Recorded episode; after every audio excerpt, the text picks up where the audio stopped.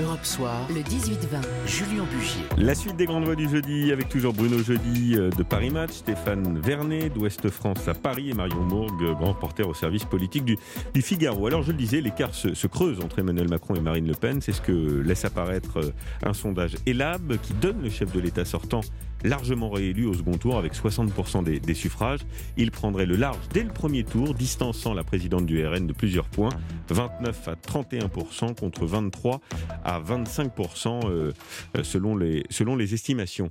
Euh, Marion Moore, que s'est-il passé en l'espace de deux mois? On annonçait une vague RN, on ne parlait que du dynamisme de Marine Le Pen, le centre d'attraction du débat public était autour de ces propositions, et puis... Euh, et, et, puis, puis aujourd'hui, c'est le président de la République qui reprend l'ascendant, mais alors nettement. Eh ben, entre, entre temps, il y a eu deux défaites, celle au régional et celle au départemental.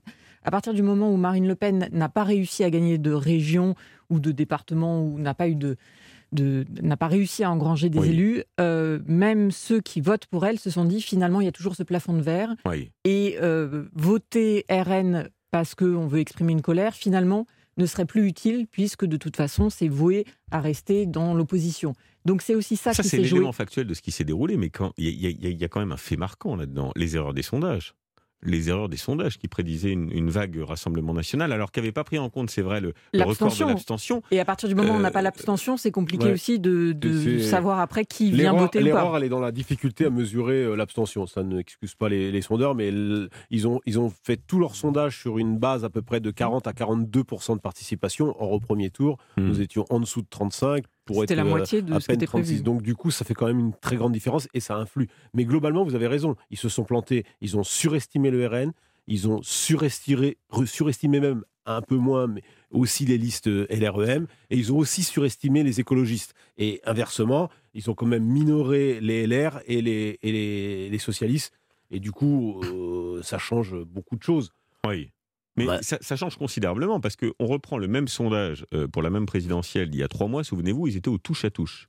Oui, mais d'abord, Julien, je vais vous dire, euh, commençons déjà par être prudents parce que nous, la présidentielle, c'est dans 10 mois. C'est dans 10 mois. Et que les sondages je, ne prédisent pas. J'ai pas mal de cheveux gris, j'en ai même un peu plus que Stéphane. Je ne veux pas vous refaire la chronique de toutes les présidentielles où quasiment 10 à 1 an avant, c'était jamais le premier qui a gagné. Vous jamais, savez comme moi que dans les sondages, jamais. Ce qui est important, ce sont les dynamiques. Oui, et là, visiblement, absolument. il y a une dynamique engagée pour le président de la Emmanuel République. Macron est le favori, c'est tout ce qu'on peut, c'est tout ce qu'on peut dire. Et il était même, j'allais dire, avant les, Ouais. les régionales, parce qu'il reste quand même à des niveaux assez élevés pour une fin de mandat. Alors, Stéphane Vernet, est-ce que vous diriez que c'est une euh, bonne dynamique euh, enclenchée euh, parce qu'on est sorti du confinement, parce que le climat est optimiste et profite au président de la République, ou à l'inverse, c'est un, un affaissement du rassemblement national et finalement une, une mise en lumière aussi des dissensions hein, euh, que, suscite Marine Le Pen au sein même du parti sur la ligne à adopter alors, moi, je pense que c'est surtout un, affaissement du Front National et que vous parliez de dynamique et vous l'avez très bien dit. En fait, euh,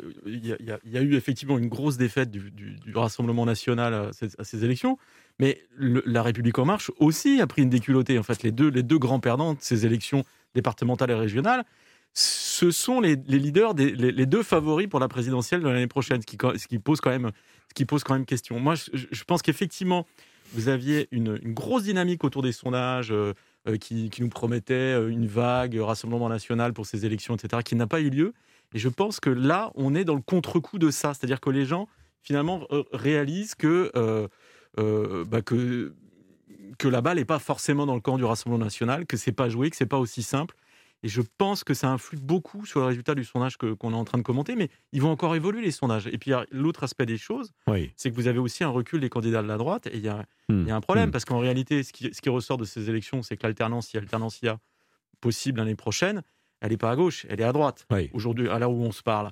Or, pour, que, pour qu'il y ait un candidat qui se dégage enfin à droite, il faudrait qu'il y en ait un qui arrive à passer durablement la barre des 20% d'intention de vote au premier tour.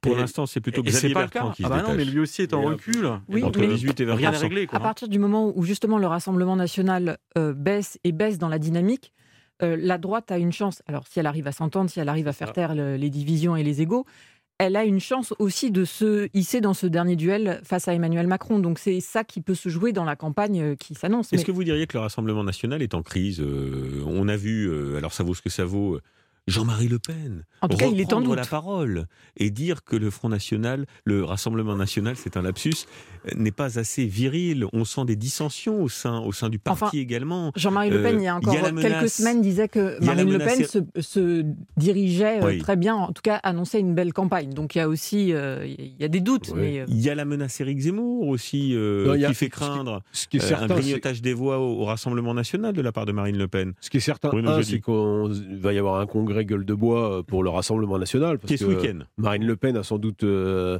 euh, tué la peau de l'ours un peu trop vite. Elle se voyait avec un top, elle disait, elle parlait elle-même d'un top 3 de, de régions gagnables. Le résultat des courses, c'est un top 0.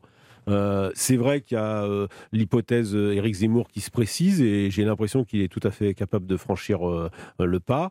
Euh, Est-ce que alors c'est- une mauvaise nouvelle pour Marine Le Pen et en même temps c'est pas si certain que ça. Euh, Il y a une seule étude euh, qui montre que euh, Éric Zemmour prendrait d'abord un peu plus aux Républicains et surtout euh, euh, à Dupont-Aignan, un peu moins Marine Le Pen. C'est quand même une mauvaise euh, nouvelle aussi euh, aussi pour elle si ça va jusqu'au bout. Après Éric Zemmour, Mais moi j'ai une autre, une autre euh, lecture sur Éric Zemmour. Moi je pense que ça fait partie de ces candidats qui font le tour de chauffe de la présidentielle. Oui, Euh, tout le monde les voit très beaux. C'est c'est le candidat purement médiatique. oui.